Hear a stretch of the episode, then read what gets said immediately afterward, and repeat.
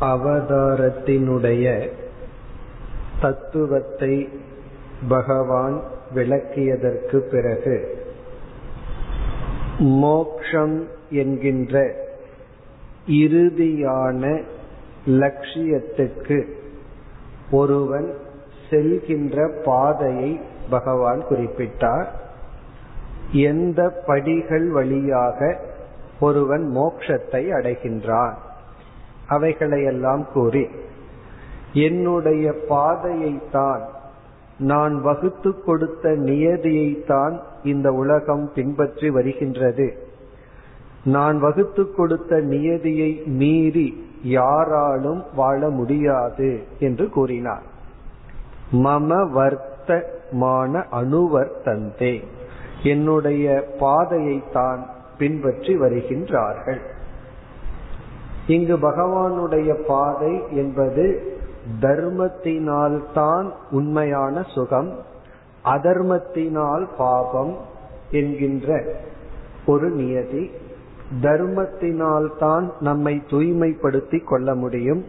ஞானத்தினால் தான் அந்த பரம்பொருளை அடைய முடியும் என்கின்ற சாதன சாத்திய சம்பந்தம். இது இறைவன் வகுத்து கொடுத்த நியதி. இவ்விதம் கூறியதற்கு பிறகு இந்த உலகத்தில் எப்படிப்பட்ட நியதி நம்முடைய கடமை என்ன எதன் அடிப்படையில் செயல் செய்து நம்மை நாம் தூய்மைப்படுத்தி கொள்ள வேண்டும் அந்த விசாரத்தை நாம் ஆரம்பித்தோம். ஒவ்வொரு மனிதர்களும் மூன்று குணத்துடன் இருக்கின்றார்கள் என்று பார்த்தோம். சத்துவகுணம் ரஜோகுணம் தமோ குணம் என்கின்ற மூன்று குணங்கள். சத்துவ குணத்தில் அதிகமாக இருப்பவனை சாத்விகமான புருஷன் என்று அழைக்கின்றோம். அவனை சாஸ்திரமானது பிராமணன் என்று அழைக்கின்றது. இப்ப அவர்கள் வந்து பிராமணர்கள். யார்? சத்துவ குண பிரதானமாக வாழ்பவர்கள். கீதையில் பகவான் எல்லா விஷயங்களையும் சத்துவம் ரஜஸ் தமஸ் என்று பிரிக்க வேண்டும் என்று கூறி உதாகரணமாக சில விஷயங்களை எல்லாம் பிரித்து காட்டப் போகின்றார். நம்முடைய உணவு எது சாத்விகமான உணவு எது ராஜசமான உணவு எது தாமசமான உணவு சொல்வார். பிறகு நம்முடைய புத்தி நாம் வழிபடுகின்ற தேவதை சாத்விகமான தேவதை ராஜசமான தேவதை தாமசமான தேவதை இதை கூறுவார். பிறகு நம்முடைய பூஜை நம்முடைய ஸ்ரத்தை இவைகள் எல்லாவற்றையும் பகவான் இவ்விதம் பிரித்து பிறகு காட்டுவார். இங்கு சத்துவ குண பிரதானமாக ஒரு மனிதன் வாழ்ந்தால் அவன் பிராமணன். அவனுடைய குணங்கள் அறிவு தியாகம் அமைதி என்றெல்லாம் இருக்கும் பிறகு அடுத்ததாக ரஜோகுணம் முன்னிட்டு அதை தொடர்ந்து சத்துவகுணம் பிறகு தமோ குணம் இவ்விதம் இருந்தால் அவர்களை பகவான் க்ஷத்திரியர்கள் என்று அழைக்கின்றார். இப்ப க்ஷத்திரியர்கள் வந்து ரஜோகுணத்தில் இருக்க வேண்டும். பிறகு அவர்களுடைய செயல்கள் அவர்களுக்கு மட்டும் பயன்படும் அளவில் இருக்கக்கூடாது. நாட்டுக்காக பொது நலத்திற்காக பயன்பட வேண்டும். ஆகவே இரண்டாவது சத்துவ குணம் வந்துவிடும். அவர்களுடைய செயலுக்கு பின் தியாகம் உலகத்தை காப்பாற்ற வேண்டும் என்ற பொறுப்பு இவைகளெல்லாம் இருக்கும். பிறகுதான் தமோகுணம் பிறகு மூன்றாவதாக பிரிக்கப்படுகின்ற மனிதர்கள் வைஷ்யர்கள். அவர்களுக்கும் ரஜோகுணம் முதலில் இருக்கும். அதை தொடர்ந்து தமோகுணம் இருக்கும். காரணம் அவர்களுடைய செயலில் வியாபாரம் போன்ற செயல்களில் முதல் பலன் அவர்களை பார்ப்பார்கள். பிறகுதான் மற்றவர்களுக்கோ தியாகம் போன்றவைகள் வரும். ஆகவே ரஜோகுணம் சமோகுணம் பிறகு சத்துவகுணம் வைஷ்யர்கள். பிறகு யார் அறிவு பூர்வமாக செயல்படாமல் உடலை மட்டும் பிரதானமாக கொண்டு உழைத்து வாழ்கின்றார்களோ அவர்களை வந்து சூத்ரன் என்று அழைத்து அவர்களுடைய குணம் முதலில் தமோகுணம் பிறகு ரஜோகுணம் பிறகுதான் சத்துவகுணம் இவ்விதம் நான்கு விதமாக மனிதர்களை குணத்தின் அடிப்படையில் நாம் பிரிக்கலாம். நான்கு விதமான மனிதர்கள் குணத்தின் அடிப்படையில் வாழ்ந்து வருகின்றார்கள். பிறகு இவர்கள் வந்து குணத்தின் அடிப்படையில் இப்படி இருந்தாலும் விதவிதமான செயல்களில் ஈடுபட்டு வருவார்கள். பிறகு பகவான் என்ன சொல்கின்றார்? பிராமணன் என்கின்றவர்களுடைய பொதுவான செயல் உபதேசம் செய்தல் யாகம் செய்வித்தல் போன்றவைகள். கஷத்திரியனுடைய செயல் என்று பார்த்தால் கர்ம அவர்களுடைய செயல் வந்து நாட்டை காப்பாற்றுதல் போன்றவைகள். வைசியனுடைய செயல் வியாபாரம். ஒரு இடத்தில் ஒன்று விளைகின்றது இனி ஒரு இடத்தில் ஒன்று விளைகின்றது. அதை வைசியர்கள் தான் என்ன செய்கின்றார்கள்? அதை பண்டமாற்றம் செய்கின்றார்கள். சூத்ரன் உடல் அளவில் உழைப்பை அவன் கொடுக்கின்றான். மூன்று பேருக்கும் அவன் உடல் அளவில் செயல்படுகின்றான். இது கர்மத்தின் அடிப்படை இவ்விதம் பிராமணன் கத்திரியன் வைசியன் சூத்ரன் என்கின்ற நான்கு விதமான பிரிவை இந்த சமுதாயத்திற்குள் நாம் பார்க்கின்றோம். இந்த பிரிவானது நான் என்னுடைய சிருஷ்டியில் வகுத்து கொடுத்துள்ளேன் என்று கூறுகின்றார். இப்ப குணத்தின் அடிப்படையில் கர்மத்தின் அடிப்படையில் நான்கு விதமான பிரிவு இந்த சமுதாயத்தில் என்னுடைய சிருஷ்டியில் உள்ளதாக பகவான் பேசுகின்றார். ஆனால் இந்த ஸ்லோகத்தில் பகவான் பிறப்பின் அடிப்படையில் என்ற சொல்லை பயன்படுத்தவே இல்லை. சாதுர்வர்ணியம் மயா சிருஷ்டம் குண கர்ம விபாக சக.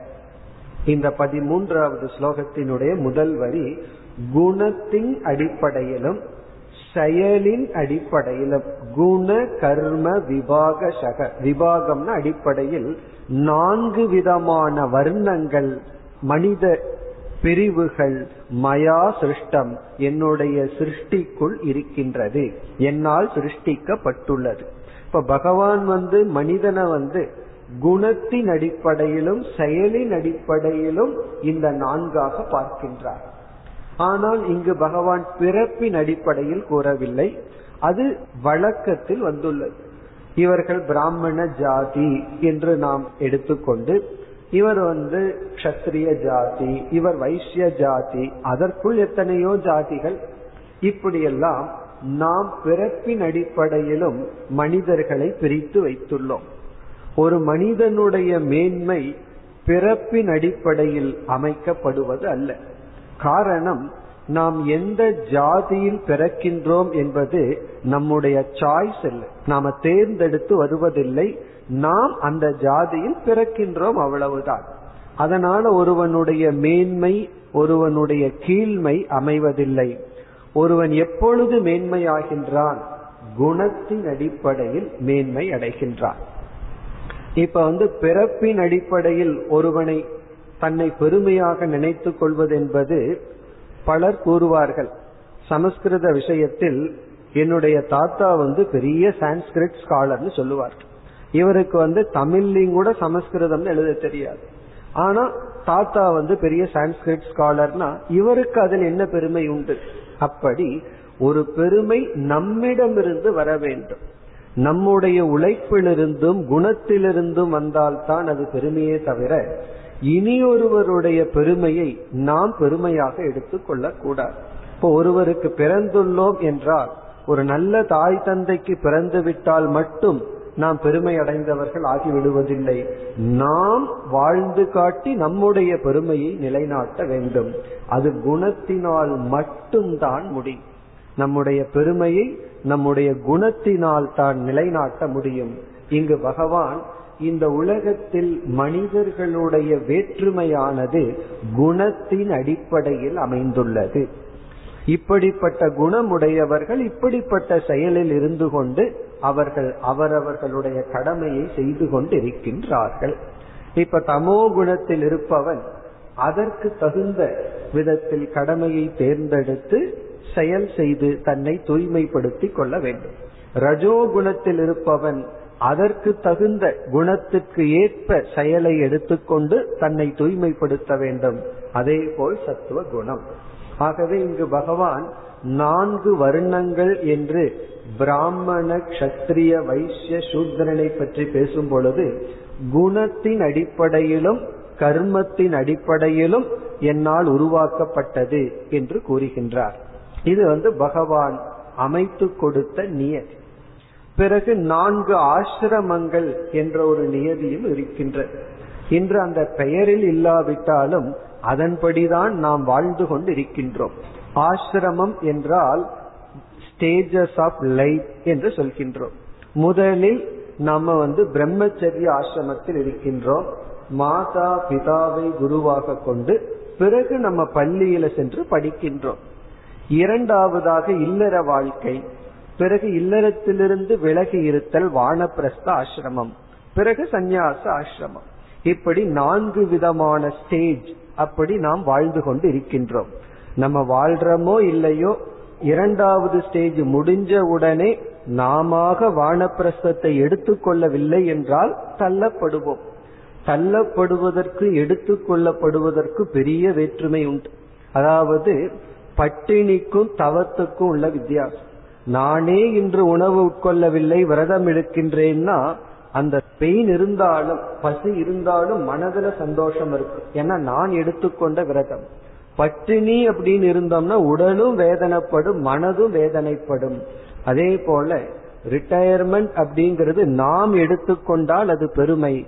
நமக்கு தள்ளப்பட்டால் அது சிறுமை. ஆனா சாஸ்திரம் என்ன சொல்கின்றது? ஒவ்வொரு ஆசிரமத்தையும் இவன் கடந்து செல்ல வேண்டும். அது எப்ப முடியும்னா முதல் ஆசிரமத்தை நன்கு பயன்படுத்தி இருந்தால் பெற்றோரிடம் நட்பண்புகளை பெற்று அவன் நன்கு படித்திருந்தால் இல்லற வாழ்க்கை நன்கு அமையும்.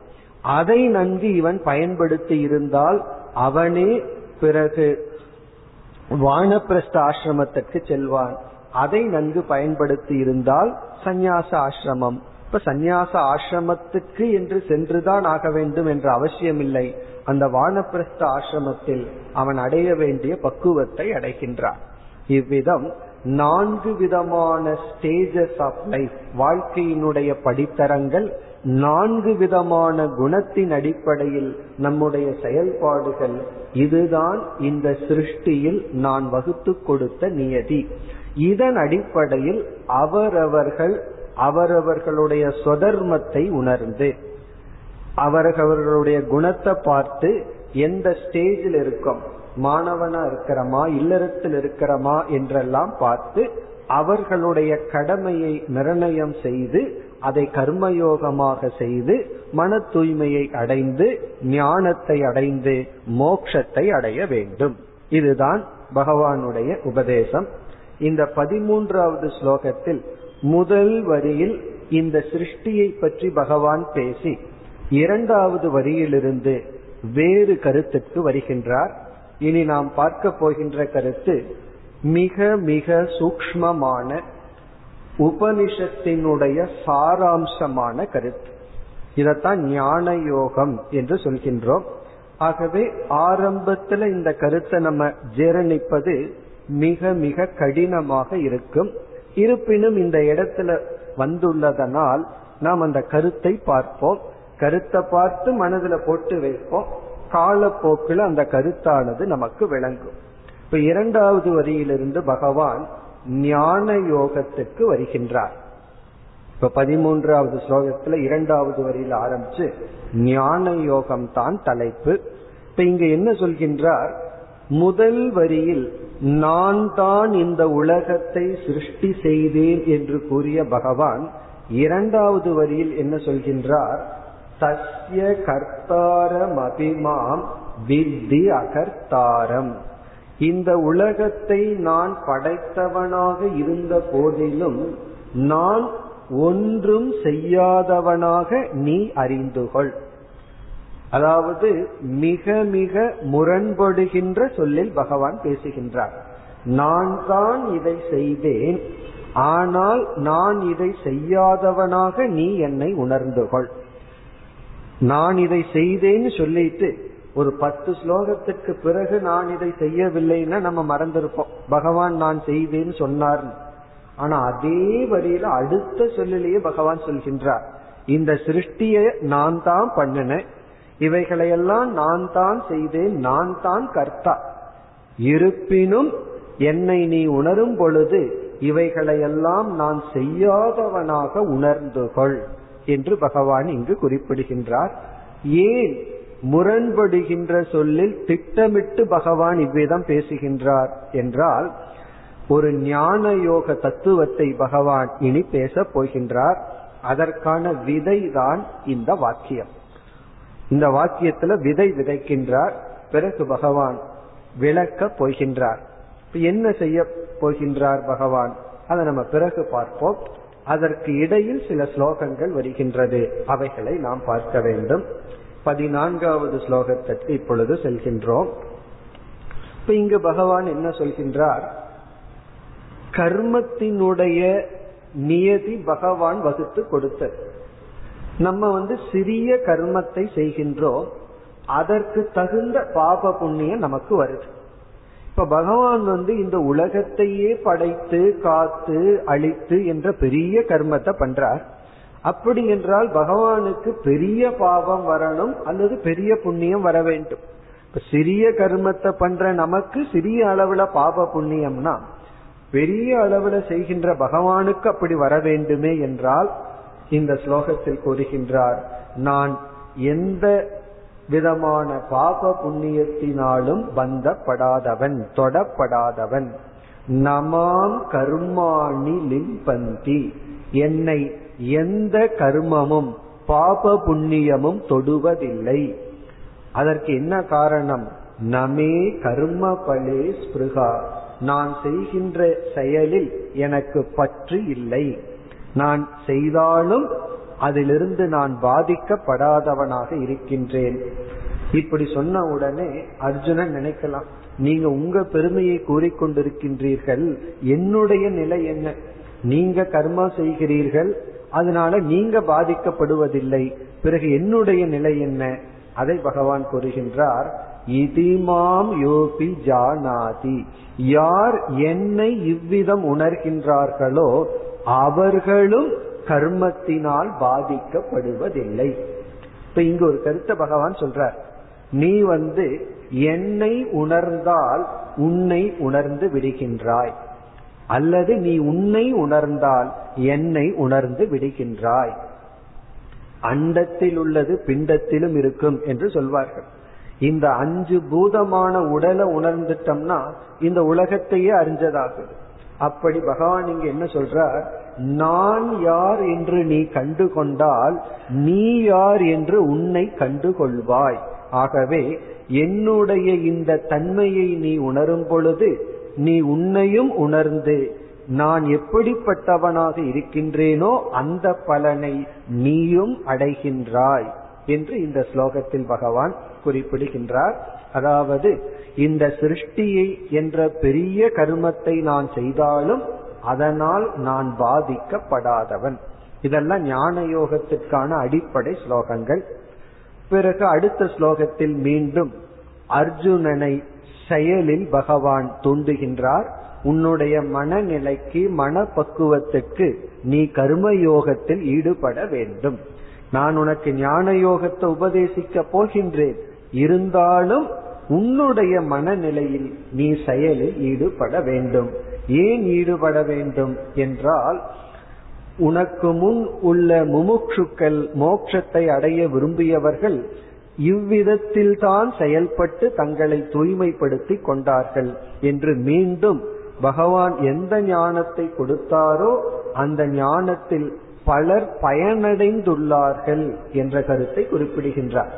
இத கீதையில பகவான் பல இடங்களை சொல்லுவார். நான் எந்த ஒரு அறிவை கொடுக்கின்றேனோ அந்த அறிவை பயன்படுத்தி பயனடைந்தவர்கள் பலர் உள்ளார்கள். ஆகவே இந்த அறிவில் உனக்கு ஸ்ரத்தை வேண்டும் விஸ்வாசம் வேண்டும் நம்பிக்கை வேண்டும். அதை குறிப்பிடுகின்றார்.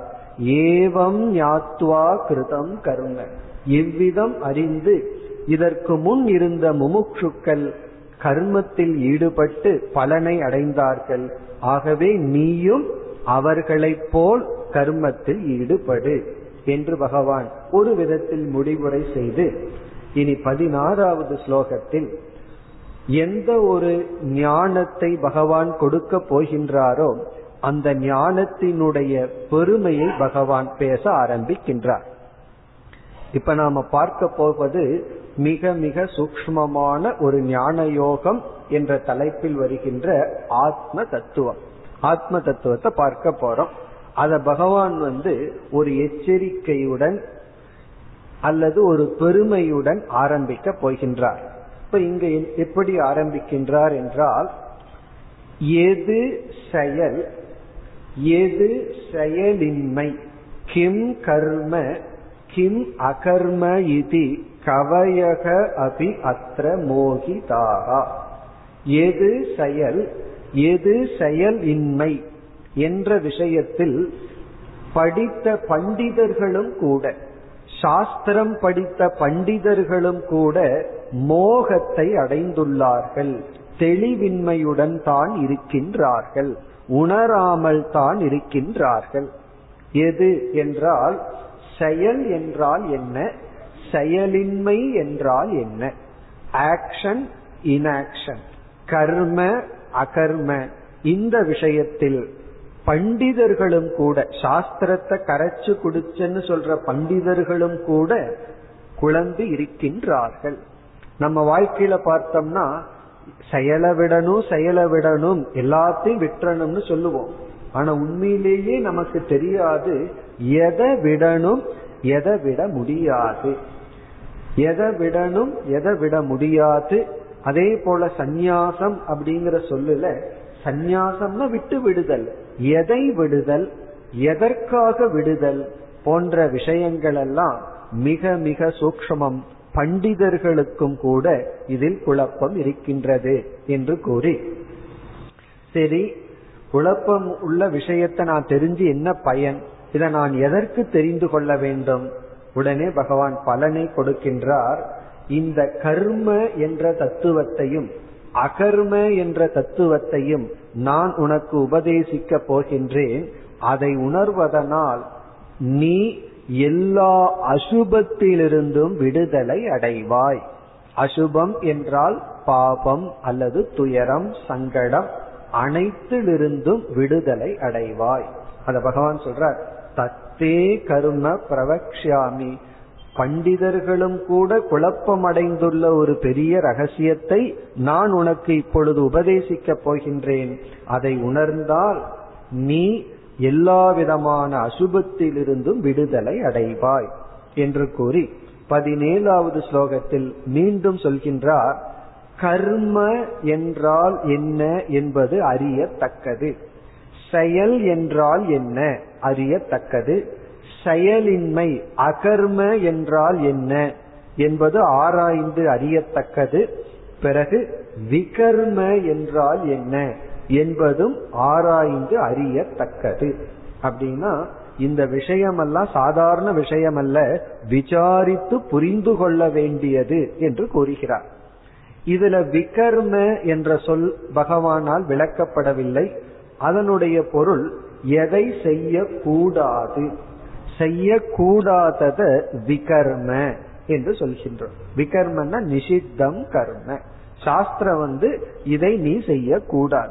ஏன் செய்யக்கூடாதுன்னா அது உனக்கும் நல்லதல்ல நீ வாழ்ற சமுதாயத்திற்கும் நல்லதல்ல. சில பேர் சொல்வார்கள் மது அருந்துனா அது என்ன மட்டும்தானே பாதிக்குது. அதனால பரவாயில்லன்னு சொன்னா நீயும் சமுதாயத்திற்குள் ஒருவனாக இருப்பவன்.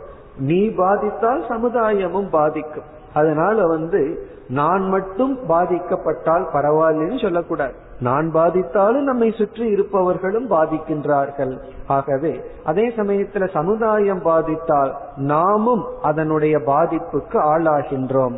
இவ்விதத்தில் விகர்ம என்றால் எந்த ஒரு செயல் தனக்கும் மற்றவர்களுக்கும் கேடு விளைவிக்குமோ அதை செய்யக்கூடாது. அது என்ன என்றும் தெரிந்து கொள்ள வேண்டும்.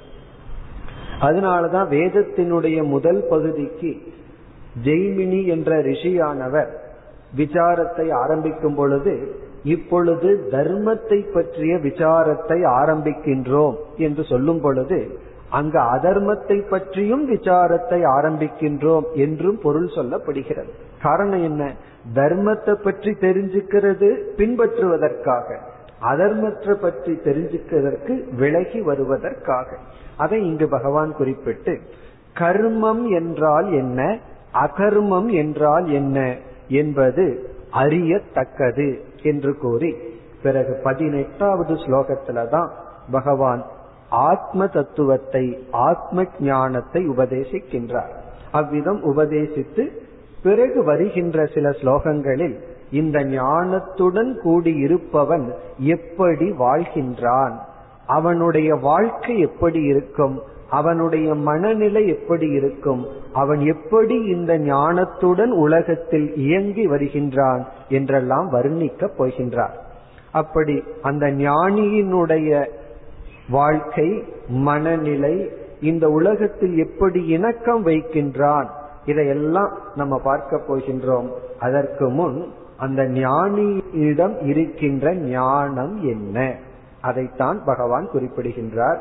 இப்ப நம்ம வந்து பதினெட்டாவது ஸ்லோகத்திற்கு செல்கின்றோம். இந்த ஸ்லோகம் வந்து இந்த அத்தியாயத்தினுடைய அச்சாணிய போன்ற ஒரு ஸ்லோகம்.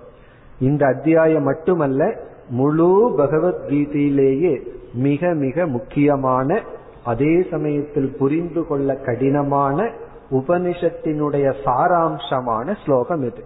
இப்ப என்ன ஸ்லோகம்? அது ஒரே ஒரு வரி முதல் வரி மட்டும்தான். இங்கு என்ன சொல்கின்றார்? யார் செயலில் செயலின்மையை பார்க்கின்றார்களோ கர்மணி அகர்ம யக பஷ்யே.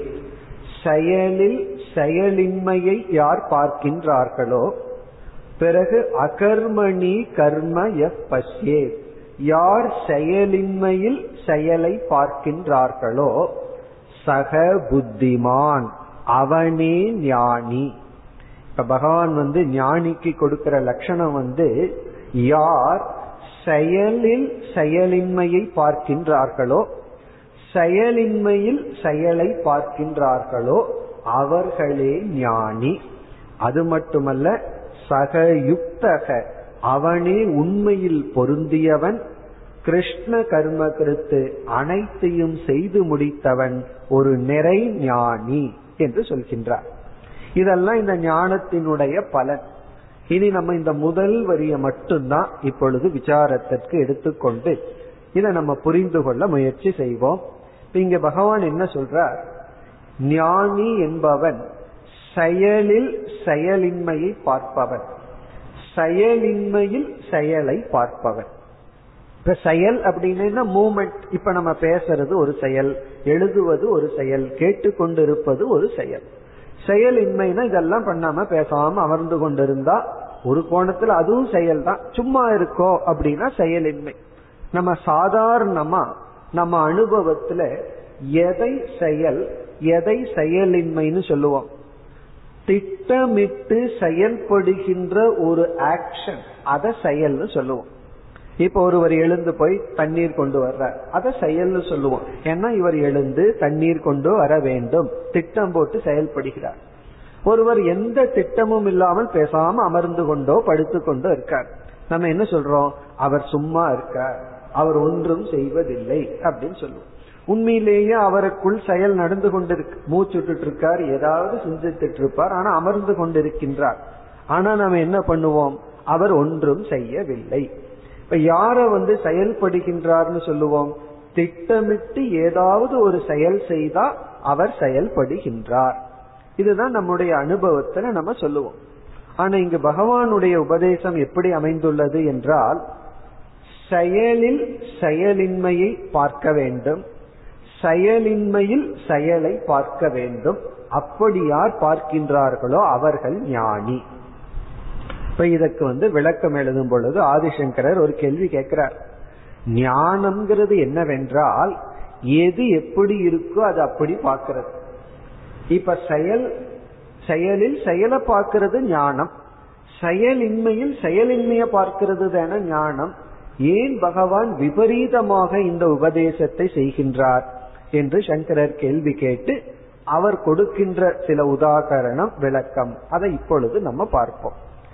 செயல்னா மூமெண்ட். ஒருவர் நடந்து சென்று கொண்டிருக்கின்றார். இப்ப நடக்கிறவரை நடக்கின்றார்னு பார்த்தா அது ஞானம். அவர் நின்று கொண்டிருக்கின்றார்னு பார்த்தா அது அஜானம் பிறகு நின்று கொண்டிருப்பவரை நடக்கிறார் அப்படின்னு நம்ம பார்த்தோம்னா அது தவறு. இப்ப எது எப்படி இருக்கோ அதை அப்படி பார்க்கணும். ஆனா பகவான் இங்கு என்ன செய்கின்றார்? விபரீதமாக உபதேசம் செய்கின்றார். அது ஏன் செய்கின்றார் என்றால் இந்த உபதேசம் வந்து ஏற்கனவே விபரீதமாக புரிந்து கொண்டவனுக்கு செய்யப்படுகின்ற உபதேசம். சரியா புரிஞ்சிட்டு இருக்கிறவனுக்கு ஒரு உபதேசம் உண்மையிலேயே அவர்களுக்கு உபதேசம் வேண்டாம். ஒன்றுமே தெரியாமல் இருப்பவர்களுக்கு ஒரே ஒரு உபதேசம் நேரடியாக. தலைகீழாக புரிந்து கொண்டிருப்பவர்களுக்கு உபதேசத்திலும் ஒரு விதமான விபரீத இருக்கத்தான் இருக்கு. அது உபதேசத்து வேற வழி இல்லாம அப்படித்தான் உபதேசம் செய்தாக வேண்டும். முதல்ல அதை நம்ம உதாகரணம் மூலமா பார்ப்போம். பிறகு நம்ம இந்த கருத்தை ஆத்ம தத்துவத்துல பொருத்தி புரிந்து கொள்ள வேண்டும். இந்த எக்ஸாம்பிள் முதல் நமக்கு தெளிவாகட்டும். நம்முடைய அனுபவத்தில் எது எப்படி இருக்கின்றதோ அது எல்லா சமயத்திலும் அது அப்படியே நமக்கு காட்டி கொடுப்பதில்லை. ஒன்று ஒரு விதத்துல இருக்கும் நமக்கு அது வேறு விதத்துல ரிப்போர்ட் பண்ணி காட்டி கொடுக்கும். நம்முடைய முடிவும் அப்படி இருக்கு. இதற்கு உதாகரணம் வந்து நம்ம வந்து கார்ல போயிட்டு இருக்கோம் வேகமா போகும் பொழுது மரங்கள் எல்லாம் நம்முடன் சேர்ந்து வருவது போன்ற ஒரு அனுபவம். இப்ப இந்த அனுபவம் எதை காட்டி கொடுக்கின்றது? மரங்களும் நம்முடன் நகர்ந்து வருவது போன்ற அனுபவம். ஆனா உண்மை என்ன? மரங்கள் நகராமல் அங்கேயே இருக்கின்றது. பிறகு நம்முடைய அனுபவமோ மரம் நம்முடன் வந்து கொண்டு இருக்கின்றது இதுல உண்மை என்ன? மரம் நகர்வதில்லை. அனுபவம் என்ன? மரம் நகர்கின்றது. இப்போ ஒரு குழந்தை அப்பதான் கொஞ்சம் பெருசாகி உலகத்தை பற்றி நம்ம கிட்ட கேள்வி கேட்க ஆரம்பிச்சிருக்கான் இப்ப அந்த குழந்தை நம்ம பக்கத்துல வாகனத்தில் அமர்ந்து போகும் பொழுது அந்த குழந்தை நம்ம இடத்துல ஒரு கேள்வி கேட்குது. இந்த மரங்களும் நம்முடன் சேர்ந்து வருகின்றதா அப்படின்னு கேட்கும் பொழுது நம்ம பதில் சொல்றோம். மரங்கள் நின்று கொண்டு இருக்கின்றது நம்முடன் வருவதில்லை. அப்படி மட்டும் பதில் சொன்னா அந்த குழந்தை என்ன நினைச்சுக்கும் நம்மோட வர்ற மரம் வந்துட்டு தான் இருக்கு. வேறெங்கேயோ ஒரு மரம் நின்று கொண்டிருக்கின்றதுன்னு சொல்கிறார்னு நினைச்சு. நம்ம என்ன சொல்றோம்? மரம் நின்று கொண்டுதான் இருக்கிறது. அப்ப அந்த குழந்தை என்ன புரிஞ்சுக்கும்? நம்ம நின்று கொண்டிருக்கின்ற மரத்தை பற்றி பேசியிருக்கோம். நான் கேட்டது நம்முடன் வருகின்ற மரத்தை பற்றி கேட்டேன்னு சொல்லு. இப்ப அந்த குழந்தைய சரியா புரிய வைக்கணும்னா எப்படி பதில் சொல்லணும்? நம்முடன் வந்து கொண்டிருக்கின்ற மரமானது வரவில்லை என்று நீ புரிந்து கொள் நகர்ந்து கொண்டிருக்கின்ற மரத்தில் நகராத தன்மையை நீ பார்க்க வேண்டும் அப்படின்னு நம்ம சொல்றோம். அப்ப அந்த குழந்தை என்ன புரிஞ்சுக்கும்? நம்முடைய அனுபவத்துல எது செயல்பட்டு கொண்டிருக்கின்றதுன்னு நான் நினைக்கிறேனோ அது செயல்படவில்லை. இப்ப அந்த இடத்திலேயே குழந்தைக்கு ஒரு கரெக்ஷன் வரணும். இப்ப இந்த குழந்தைக்கு எப்படி சொன்னா புரியும்? நகர்ந்து கொண்டு செயல்பட்டு கொண்டிருக்கின்ற மரத்தில் செயலின்மையை நீ பார்க்க வேண்டும். அப்ப அந்த குழந்தை சரியா புரிஞ்சுக்கும். இது ஒரு போர்ஷன் இனி இனி ஒரு உதாகரணம். அது சங்கரர் கொடுப்பது நம்ம வந்து கடற்கரையில நின்று கொண்டு இருக்கின்றோம் தூரத்துல ஒரு கப்பலானது நகர்ந்து கொண்டு வருகிறது. அப்படியே மெதுவா நகர்ந்து கொண்டு வருகிறது. நம்ம பார்க்கும் பொழுது அது அப்படியே நிற்பது போல் தெரியும். தூரத்திலிருந்து பார்த்தா கப்பல் வந்து நகர்ந்து கொண்டு வருவது தெரியாமல் நின்று கொண்டிருப்பது போலவே தெரியும். அப்ப நம்ம என்ன நினைச்சிருக்கோம்? அந்த கப்பலானது அசையாமல் நகராமல் இருக்கின்றதுன்னு நினைக்கிறோம். பிறகு என்ன உபதேசம் பண்ணணும்? அதே குழந்தைக்கு நகராமல் நின்று கொண்டிருக்கின்ற கப்பலில் ஒரு செயலை நீ பார்க்க வேண்டும். செயலற்றதாக நினைத்து கொண்டிருக்கின்ற அந்த கப்பலானது செயல்பட்டு கொண்டிருக்கின்றது. அல்லது பூமியை நம்ம பார்க்கிறோம். நம்ம ரொம்ப வேகமா நம்ம பயணம் பண்ணிட்டு இருக்கோம். பூமி சுத்தி கொண்டிருக்கு சூரியனை வேற சுத்துது தன்னையும் சுற்றி கொண்டிருக்கின்றது. ஆனா நம்முடைய அனுபவத்துல எந்த விதமான மோஷனும் இல்லை அப்படின்னு பார்க்கிறோம். நகர்வு இல்லைன்னு பார்க்கிறோம். ஆனா உண்மை என்னன்னா அது நகர்ந்து கொண்டு இருக்கின்றது. இப்படி எது வந்து செயல்படாமல் இருக்குதுன்னு நினைக்கிறோமோ அங்க செயல் இருக்கு. கப்பலானது நகராமல் இருக்குதுன்னு நினைக்கிறோம். ஆனா நகர்ந்து கொண்டிருக்கின்றது.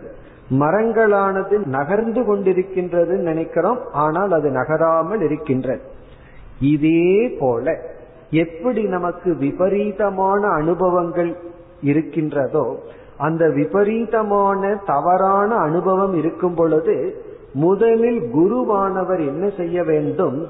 அந்த தவறை தான் எடுத்துக்கொண்டு அதன் அடிப்படையில் உபதேசம் செய்ய வேண்டும். இவருடைய உபதேசம் ஸ்ட்ரெயிட்டா இருக்க முடியாது.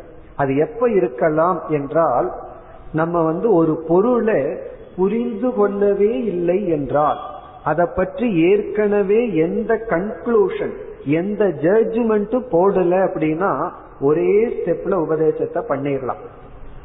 ஒரு இடத்துல கயிறு இருக்கு. நம்ம ஒரு இடத்துல இது கயிறு அப்படின்னு காட்டிடலாம். அவர் பார்க்கவே இல்லை. ஆனால் அந்த கயிற்றை பார்த்து பாம்புன்னு சொல்லி கொண்டிருந்தால் அங்க நம்ம ஒரு எக்ஸ்ட்ரா வார்த்தையை பயன்படுத்தணும். இந்த பாம்பானது கயிறு. குருவுக்கு தெரியுது அங்க பாம்பு இல்லைன்னு. ஆனா அந்த பாம்புன்னு குரு ஏன் சொல்லணும்னா சிஷ்யனுடைய மனதில் இருக்கிற அறியாமையை எடுத்துட்டு அதே இடத்துல கரெக்ஷன் பண்ணணும்னா அந்த பாம்பு நீ எதை பாம்புன்னு பார்த்துட்டு இருக்கிறையோ அது கயிறு. அப்படி சொல்லி ஆக வேண்டும். அதன் அடிப்படையில் பகவான் இங்கு உபதேசம் செய்துள்ளார். நம்மிடத்துல ஏற்கனவே விபரீதமான ஒரு ஞானம் இருக்கு. விபரீதம்னா தலைகீழான தவறான ஒரு அறிவு இருக்கு. அந்த அறிவை எடுத்துக்கொண்டு இவ்விதம் நமக்கு பகவான் உபதேசம் செய்கின்றார். ஆகவே முதல்ல சங்கரர் வந்து என்ன நிலைநாட்டுகின்றார்? இந்த முரண்படுவது போன்று உபதேசம் ஏன்? இத வந்து பாரடாக்ஸ் என்று நம்ம சொல்லுவோம். முரண்படுவது போன்று ஏன் சாஸ்திரம் உபதேசிக்க வேண்டும் என்றால் சாஸ்திரத்துக்கு வேறு வழி கிடையாது. இதை தவிர வேறு எந்த வழியில் உபதேசித்தாலும் சிஷ்யன் வந்து சரியாக புரிந்து கொள்ள முடியாது. காரணம் ஏற்கனவே நமக்கு முரண்பாடு இருக்கு. முரண்பாடு இருப்பவனுக்கு முரண்பாட்டின் வழியாக சென்றுதான் அதை நீக்க முடியும். இந்த ஆன்டிபயோட்டிக்ஸ் எல்லாம் டாக்டர்ஸ் கொடுக்கறாங்களே அதை சும்மா இருக்கும்போது சாப்பிட்டா அது உடம்புக்கு விஷம். இப்ப ஏன் ஒரு விஷத்தை நம்ம கொடுக்கறோம் அப்படின்னா உள்ள ஏற்கனவே ஒரு விஷம் இருக்கு. சில கிருமிகள் உள்ள போனதுனால அதற்கு விஷத்தை தான் நம்ம கொடுத்தாகணும். அதே போல நம்ம புத்தியில ஏற்கனவே ஒரு பெரிய தவறை செய்துள்ளோம். அந்த தவறை நீக்குவதற்காக பகவான் இவ்விதம் உபதேசத்தை செய்துள்ளார். இனி என்ன தவறு செய்துள்ளோம்? இந்த வாக்கியம் எப்படி ஆத்ம தத்துவத்தை விளக்குகின்றது? இது எந்த விதத்தில் நமக்கு ஆத்ம ஞானத்தை அல்லது நம்மை பற்றிய அறிவை போதிக்கின்றது? என்று இனி உதாகரணத்திலிருந்து உண்மை விசாரத்திற்கு வருகின்றோம். இப்ப இவ்வளவு நேரம் இந்த வாக்கியம் இது ஏன் பகவான் இவ்விதம் உபதேசித்தார் இதனுடைய அவசியம் என்னன்னு எக்ஸாம்பிள்ல பார்த்தோம். இனி நம்ம ஆத்ம விசாரத்திற்கு வருகின்றோம். நம்ம வந்து நான் நான் என்று சொல்லும் பொழுது நான்கிற சொல்ல சாஸ்திரமானது இரண்டாக பிரிக்கின்ற. நான் நான்கிற சொல்லுக்கு ரெண்டு கூறாக பிரித்து ஒன்று வந்து ஆத்மா என்றும் இனி ஒன்றை அனாத்மா என்றும் அழைக்கின்ற. இத வந்து நம்ம மேத்ஸ் படி போடணும்னா ஐ இஸ் ஈக்வல் டு ஆத்மா பிளஸ் அனாத்மா. ஐனா நான் அகம். நான் இஸ் ஈக்வல் டு ஆத்மா பிளஸ் அனாத்மா. இப்ப நான் அப்படிங்கிற சொல்லுக்கு என்ன பொருள் என்றால் ஆத்மாவும் அனாத்மாவும். ஆத்மா அப்படின்னா ஒன்று அனாத்மானா ஆத்மா அற்ற. இந்த அனாத்மா அப்படின்னு சொன்னா நம்முடைய உடல்கள். இப்ப நம்ம சுருக்கமா எளிமையா புரிஞ்சுக்கணும்னா அனாத்மா என்றால் நம்முடைய உடல். உடல்னா நம்ம பார்த்து அனுபவிக்கின்ற இந்த உடல் பிறகு நம்முடைய மனம். அதுவும் நம்முடைய உடலினுடைய ஒரு பகுதியாகத்தானே இருக்கின்றது. இப்ப அனாத்மா என்றால் உடலும் மனமும். அல்லது சரீரம் அல்லது தேகம்.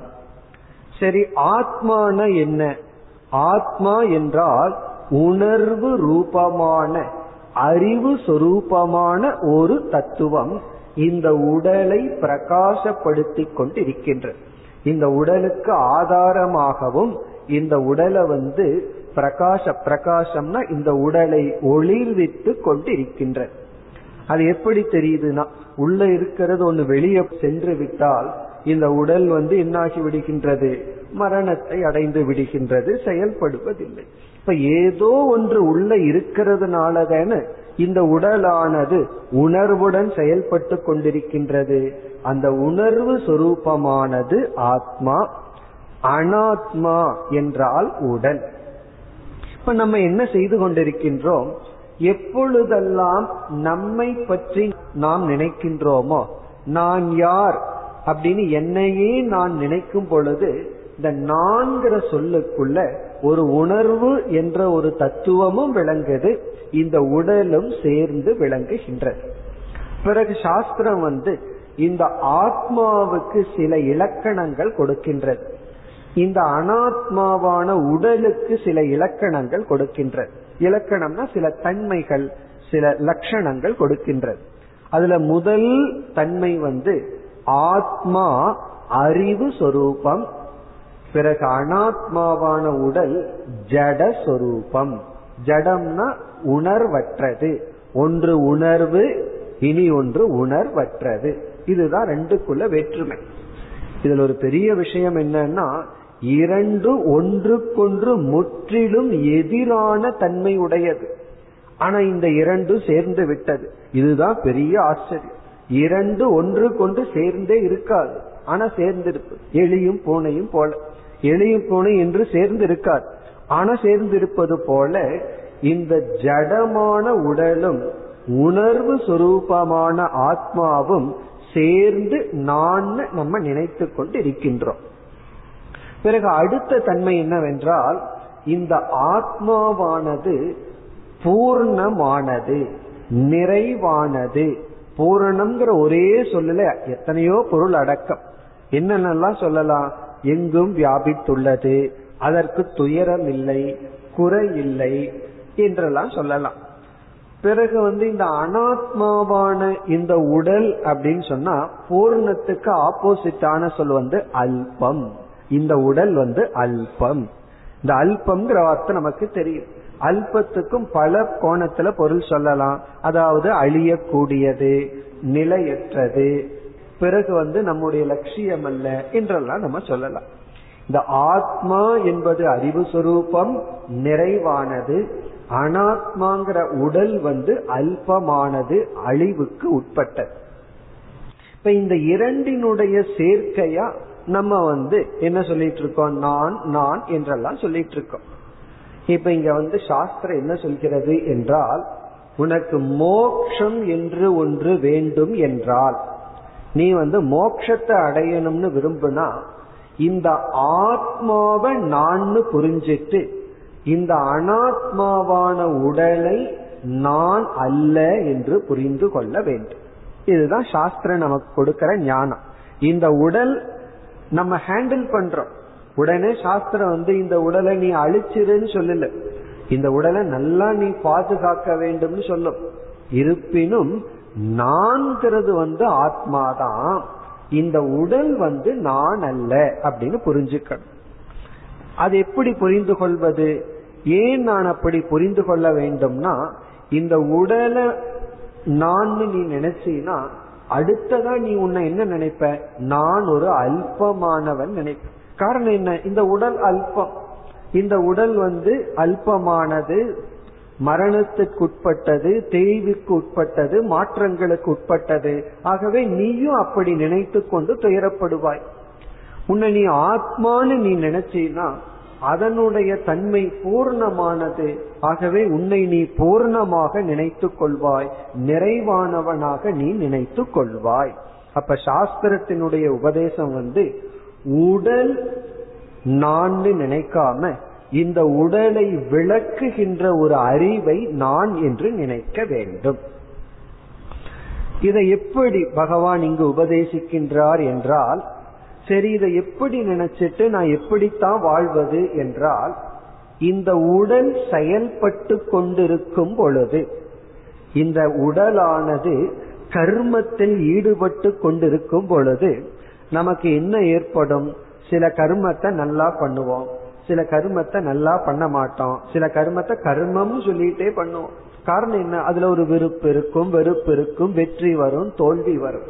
அதெல்லாம் நம்ம பாதிக்கின்ற ஒரு செயல் செய்தவுடன் செஞ்சதுக்கு பிறகுதான் தெரியுது இதை விட நல்லா பண்ணிருக்கலாம் செய்யாம இருந்துட்டோம் அப்படின்னாலும் சில சமயம் குற்ற உணர்வு வருகின்றது.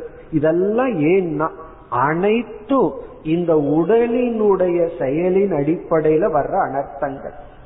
காலையில நம்ம எழுந்திருக்கிறோம் யாரோடும் பேசல எந்த செயலும் செய்யல மனசு கொஞ்சம் நல்லா இருக்கு.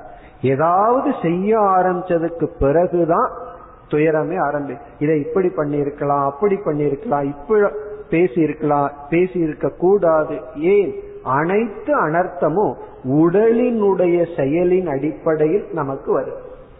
இங்க பகவான் என்ன சொல்றார்?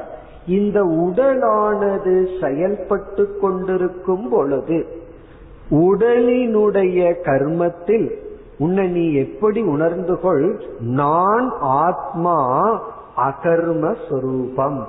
செயலற்றவன். செயலில் செயலின்மையை பார் என்றால் இந்த உடல் செயல்பட்டு கொண்டிருக்கும் பொழுது நான் செயல்படாத பூர்ணமான ஆத்மா என்று உணர வேண்டும். இதுதான் உபதேசம். கர்மத்தில் அகர்மத்தை பார் அப்படிங்கிற இடத்துல கர்மத்தில் இடத்துல ஒரு வார்த்தையை சேர்த்திக்கணும். உடலினுடைய கர்மத்தில். உடலினுடைய செயலில் செயலின்மையை பாருங்கிற இடத்துல ஒரு வார்த்தையை சேர்த்திக்கணும். ஆத்மாவாகிய நான் செயலற்றவன் என்று பார்க்க வேண்டும். இது ஒரு உபதேசம். அப்படி பார்த்துட்டா என்ன லாபம்? அதைத்தான் பகவான் இனிமேல் சொல்ல போற. அதிகமான சில ஸ்லோகங்கள் எடுத்துட்டு விளக்க போறார். இந்த ஞானம் எப்படியெல்லாம் நமக்கு மகிழ்ச்சியை கொடுக்கும் சந்தோஷத்தை கொடுக்கும் சொல்ல போற. எப்படி மகிழ்ச்சியை கொடுக்கும்? இந்த உடல் செயல்பட்டு கொண்டிருக்கும் பொழுதே நான் செயல்படாதவன் என்று உணர்ந்தால் இந்த உடலினுடைய செயலினால் நான் பாதிக்கப்படாமல் இருப்பேன். காரணம் என்ன? இந்த உடல் செயல்படும் பொழுது எனக்கு ஒரு ஞானம் வந்து விட்டது. நான் இந்த உடலோடு செயல்படுபவன் அல்ல. இந்த உடலுக்குள் பூர்ணமாக இருக்கின்ற ஆத்மா. இது வந்து ஒரு பகுதி. இந்த ஸ்லோகத்தினுடைய முதல் பகுதி கர்மணி அகர்ம பஷ்யே.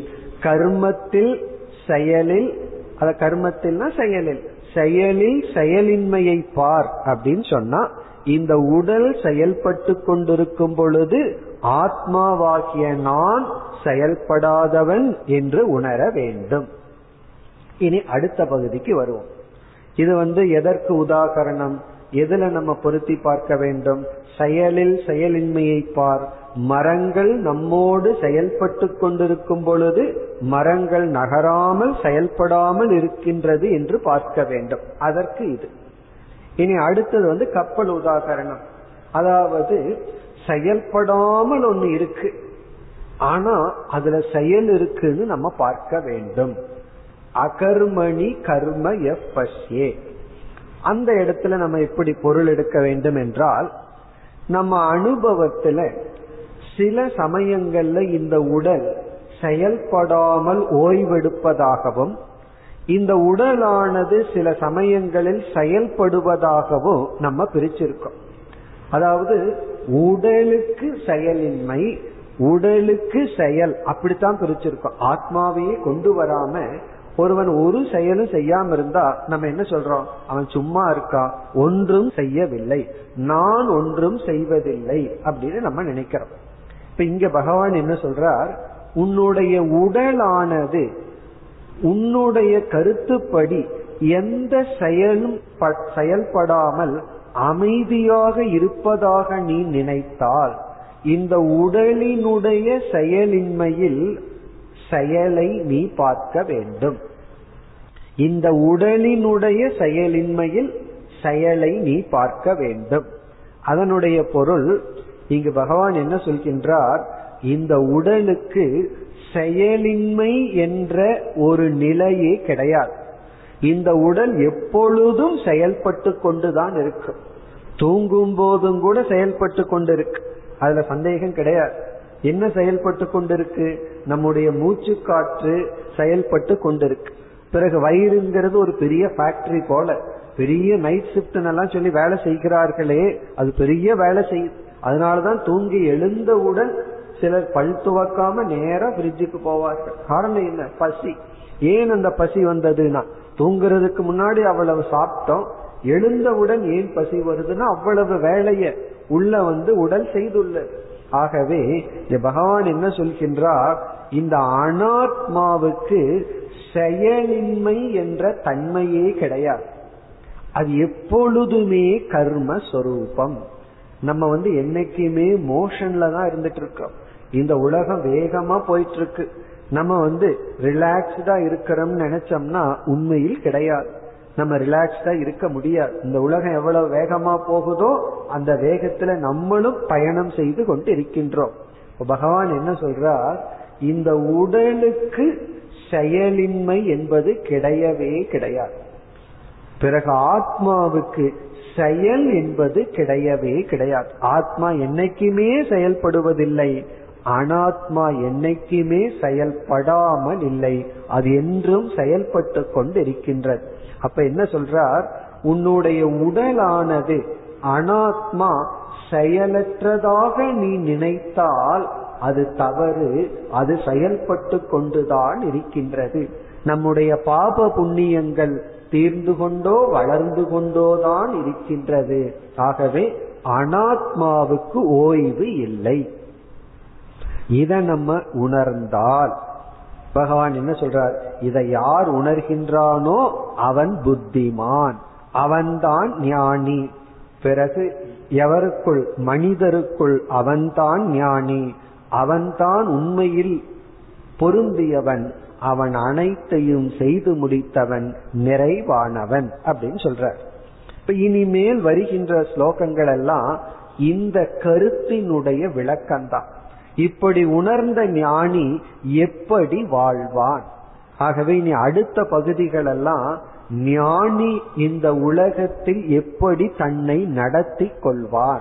ஞானியினுடைய வாழ்க்கை அவனுடைய மனநிலையை அவன் தன்னை நடத்தி கொள்வதும் இந்த உலகத்தை அவன் பார்க்கும் விதத்தை பகவான் விளக்குகின்றார். இதெல்லாம் தான் நம்ம மனதுக்கு ஒரு உற்சாகத்தை கொடுக்கும்.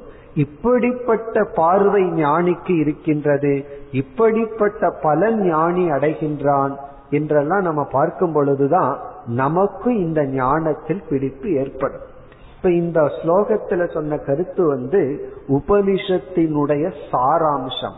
இதை வந்து புரிந்து கொள்வதற்கு பல காலங்கள் எடுக்கும் மனது பக்குவப்பட பக்குவப்பட தான் இது நமக்கு புரியும். அத பகவான் புரிஞ்சுதான் இந்த ஞானத்தை உடையவனை நம்ம இனிமேல் விளக்கலாம் என்று விளக்குகின்றார். அதனால இந்த ஞான யோக விசாரத்தை நம்ம இதோ இத்துடன் நிறுத்தி கொண்டு அடுத்த விசாரத்திற்கு செல்கின்றோம். பெரிய விஷயமாச்சு குறுகிய காலம்தான் பார்த்தோம் அப்படின்னாலும் கூட இந்த விஷயம் மேலும் பகவான் விளக்குகின்றார். நம்ம வந்து ஞானியினுடைய மனநிலையை பார்க்கும் பொழுது மீண்டும் மீண்டும் இந்த ஸ்லோகத்தை ஞாபகப்படுத்தி கொண்டு இந்த ஞான யோக விசாரத்துக்கு நாம் வரலாம். இனி ஞானியினுடைய வாழ்க்கை என்ன? அதை கூறும் பொழுது பகவான் ஞானியை இரண்டாக இனி பிரிக்க போகின்றார். அதாவது இந்த ஞானத்தை உடைய ஞானிய ரெண்டா பிரிக்கிறார். ஒரு ஞானியானவன் உலகத்தினுடைய அடிப்படையில் எந்த பொறுப்பும் இல்லாமல் ஒன்னா இல்லறத்தில் இருக்கான் அல்லது குறிப்பா சந்நியாச ஆசிரமத்தில் இருக்கின்றார். சந்நியாச ஆசிரமம் என்று சொன்னாலேயே பொறுப்புகளை விடுதல் தன்னை பாதுகாத்து கொள்ளுதலிருந்து விடுதலை அடைதல். அவன் வந்து செக்யூரிட்டிய தியாகம் பண்றதுதான் சந்நியாசம். அது அடுத்த அத்தியாயத்துல வந்து விளக்கமாக பகவான் சொல்ல போற அதாவது சந்நியாசம்னு சொன்னா நம்ம என்ன நினைக்கிறோம்? விடுதல். எதை விடுதல் அப்படின்னு சொன்னா உரிமையை விடுதல்.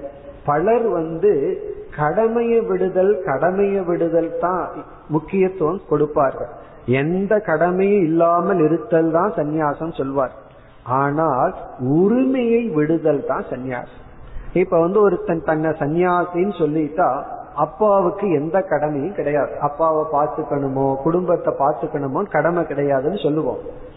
ஆனா அப்பா சொத்தெல்லாம் வேணும்னு சொல்றாருன்னு வச்சுக்கோமே. அப்ப இவர் உரிமையை விட தயாரா இல்லை. இப்ப சந்நியாசம்னு சொன்னா எனக்கு என்னென்ன உரிமைகள் இருக்கோ அதை விடுகின்றேன். அதனால கடமையும் சேர்ந்து போகும். இப்ப குடும்பத்திலிருந்து எனக்கு ஏதாவது ஒரு சொத்து வேணும்னா அந்த சொத்தை நான் விடுவதுதான் சந்நியாசம். அதனுடைய பலனாக அந்த குடும்பத்துக்கு எந்த கடமையும் இல்லை. அப்படித்தான் சந்நியாசமானது சாஸ்திரத்துல சொல்லப்பட்டுள்ளது. அப்படி பகவான் இங்கு என்ன சொல்கின்றார்? ஞானத்தை அடைந்து அனைத்து உரிமைகளையும் கடமைகளையும் துறந்த ஒருவனை எடுத்துக் கொள்கின்றார். இனி ஒரு ஞானியை எடுத்துக் கொள்கின்றார். அந்த ஞானி கடமைகளுக்குள் இருந்து கொண்டு இருக்கின்றார். அதுக்கெல்லாம் சாஸ்திரத்துல உடனே ஜனகர் தான் ஞாபகம் ஜனகர் வந்து ராஜாவா இருந்தும் அவர் ஞானியாக இருந்தார். இந்த இரண்டு ஞானியை எடுத்துக்கொண்டு பகவான் வந்து அவரவர்களுடைய வாழ்க்கை முறை மனநிலை எப்படி வாழ்கின்றார்கள் அதைத்தான் இனி விளக்கப் போகின்றார். அதாவது இரண்டு பேருமே சமமான ஞானிகள். இரண்டு பேரும் அடையிற பலன் ஒன்றுதான். ஒருவன் குகையில இருந்தாலும் அல்லது சமுதாயத்திற்குள் இருந்து முழுமையாக செயல்பட்டு கொண்டிருந்தாலும் இருவருமே ஒரே பலனை ஒரே நிறைவை அடைகின்றார்கள். அதற்கு என்ன காரணம்? இந்த ஞானம்னு சொல்ல போற ஏன்னா ஞானி உடலினுடைய செயலில் செயலின்மையை பார்ப்பான். பிறகு இனி ஒரு ஞானி குகையில் அமர்ந்து கொண்டிருப்பவன் இனி ஒன்ன பார்ப்பான். இந்த உடல் செயலற்று இருக்கிறதுன்னு அவன் பார்க்க மாட்டான். இது செயல்பட்டு கொண்டுதான் இருக்கின்றது என்று பார்ப்பான் என்று இனிமேல் வருகின்ற பகுதியில் இந்த ஞானம் உடையவன் செயல்பட்டு கொண்டிருந்தாலும் பொறுப்பில் இருந்து கொண்டிருந்தாலும் பொறுப்பை விட்டிருந்தாலும் ஒரே நிலையில் தான் இருக்கின்றார்கள். அடைகின்ற பலன் ஒன்றுதான் என்று கூறப் போகின்றார். அந்த விளக்கத்தை நாம் அடுத்த வகுப்பில் பார்ப்போம்.